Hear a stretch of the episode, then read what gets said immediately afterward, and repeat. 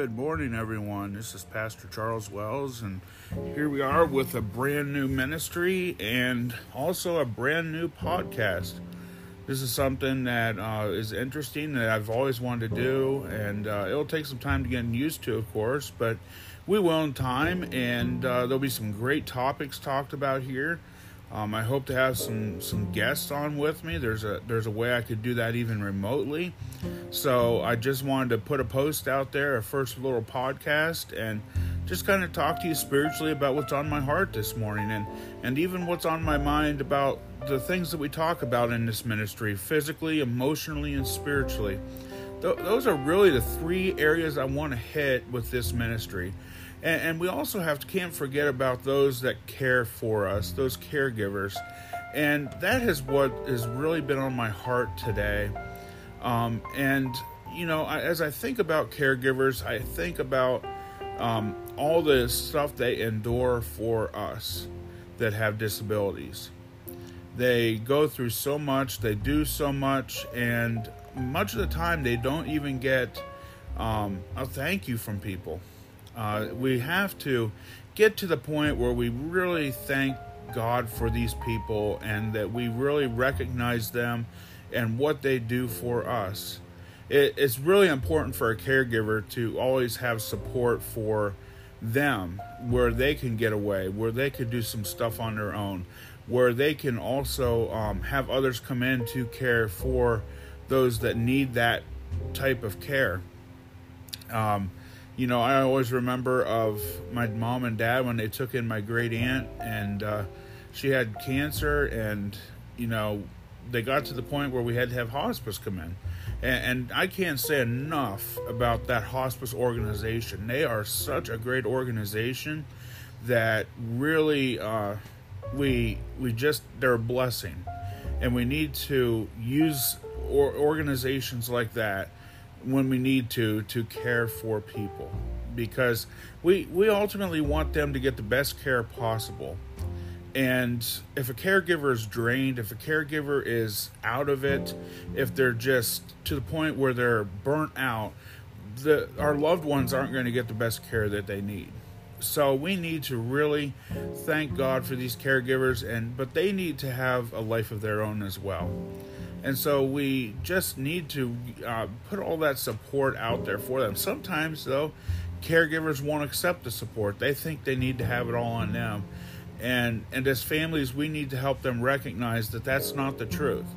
That they need uh, help just as, as the person that's getting the, the help from the caregiver needs the help. And so, you know, as I think this morning spiritually, I just want to change gears a little bit. I, I've thought about how the church reacts to someone that has a disability. And I thought about James, um, and in James, it talks about that we are supposed to call the elders of the church together to anoint that person, and that their sin will be forgiven, that they they will have healing upon their bodies. You know, as I think about that, in the church, so often though we hear the things, the two top things I can think of on my mind are these. Number one, you don't have enough faith. And number two, you really have something in your life that's holding you back, this sin.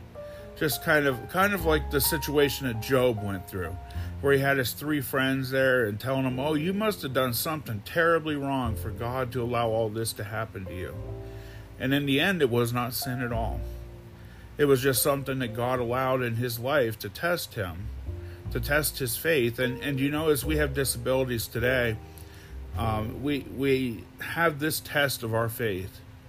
And you know, as I've had this disability of mine, and I'm going to do another podcast. Instead of writing down my testimony, I just want to share it in a podcast because I think that'd be so much more powerful than than reading it in a long podcast or in a long writing. But um, as I've went through that, you know, it's made me stronger in my faith. It's really brought me to a point where God has has taken it and used it for his glory. Remember, the devil wants these things to be used for bad for us. But God ultimately wants to use this stuff for his glory, and he'll turn it around and make that happen. And so, what we need to do is just trust in Him. Does that mean we're going to see healing this side of heaven? Absolutely not.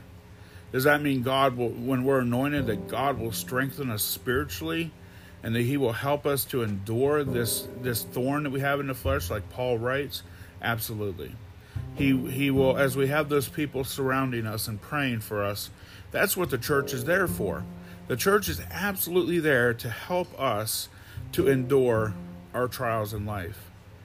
If we if we make a mistake, if we sin, they're there to help us pick up, help to pick us up, to help us to shake off the dust of our feet and to press on.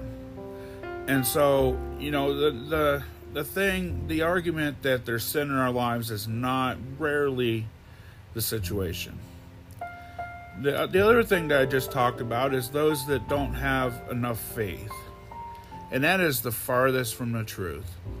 I know so many people that are disabled that absolutely love God with all that they are, including myself. And you know, my friends, if uh, if they want to tell us that we need more faith, then then maybe they they are the ones that need more faith themselves. Maybe it's something that they're just um, showing that they're trying to put on us, but it's really what they need in their lives. And so we we don't need to listen to that argument we we always need Jesus in our life. He's our savior. He loves us so much. But you know, friends, he's going to go with us through all this. You know, he understands what pain and suffering is like because of what he endured on the cross. At the same point though, he knows that we have faith in him. He knows our heart and he knows that we love him.